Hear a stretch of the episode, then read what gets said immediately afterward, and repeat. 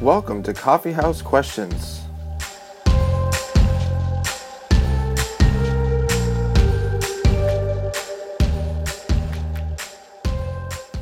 Welcome to another week of the Coffee House Questions podcast. This is Ryan Pauly. I'm excited to be here again with you today. Today, I want to talk about morality. This is one of the kind of hot button, hot button issues uh, inside my classroom, uh, having students from all over the world uh, and even from different religions. Is, is there an objective moral standard?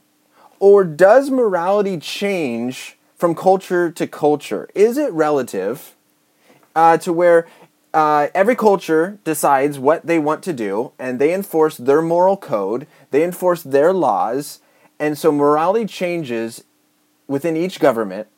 Or is there an objective moral standard that enforces a moral code upon everyone that lives on this planet at all times in all places, no matter if you agree with it or not?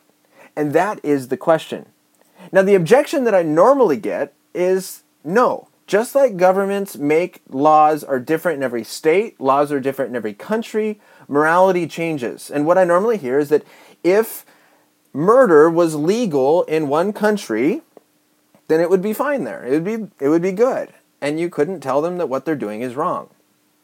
And so I was trying to find a way to help my students see that they were they were saying that morality changes from country to country, from play, from culture to culture. However, I had a strong feeling that that's not actually how they thought, or that's not what their moral code was. And so I thought of an activity, and I want to share that with you today. Uh, maybe help you um, understand this idea of objective morality.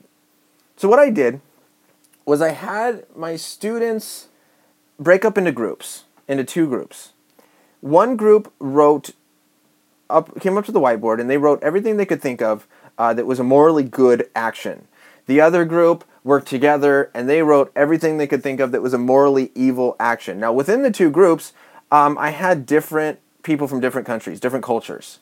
And so, based on their logic of morality changing from culture to culture, you would assume uh, that they're all writing based on their understanding of morality from their culture and that our lists should be very different. So, after giving them about 10 or 15 minutes to write as many morally good or evil actions they could up on the whiteboard, I had them sit down and I had the other group critique the list from the other side. Because with high school students, as you probably understand if you work with high schoolers or you are a high schooler, uh, they have sometimes some jokes and they throw some stuff up on the board that would not be considered a moral action. Like, uh, it's morally evil that our, stu- that our school makes us wear uniforms. Uh, it's morally evil that I have homework. Okay, well, let's kind of get rid of these because I really doubt that that is a morally objective evil thing that you have homework to do. And so allowing the other group to kind of critique the other side allows us to kind of get rid of these more joking, uh, morally good or evil actions and kind of get down to what we believe is the heart of uh, our morality. So, after a little bit of time of critiquing, erasing some that really aren't uh, morally right or wrong uh, actions, we got to a point where my entire class agreed upon both the evil list as well as the good list no matter the culture, no matter the country, no matter where these students had come from, or what religion really even they they hold to, they said yes. Everything that's on the morally good side, I think is morally good, and all the stuff on the morally evil side, I think that is morally evil. Now, after a little bit of discussion about these different actions, I kind of asked my students, I said, what standard or what characteristic what are all of these actions based on? There's one kind of how do you put this the right way? There, there's there's one way that we should act that all of the good actions follow and all of the evil actions break. It's all based on one thing. Can you figure it out? And some of my students did, and they said it's based on love. And we looked through, and I said, How many of our morally good actions are based on loving people? And they said, They all are. I said, How many of our morally evil actions are based on not loving people. And they said, oh, all of them are. Now, it's very interesting that when you open up to Scripture and you see Jesus describing, and they say, What is the greatest commandment?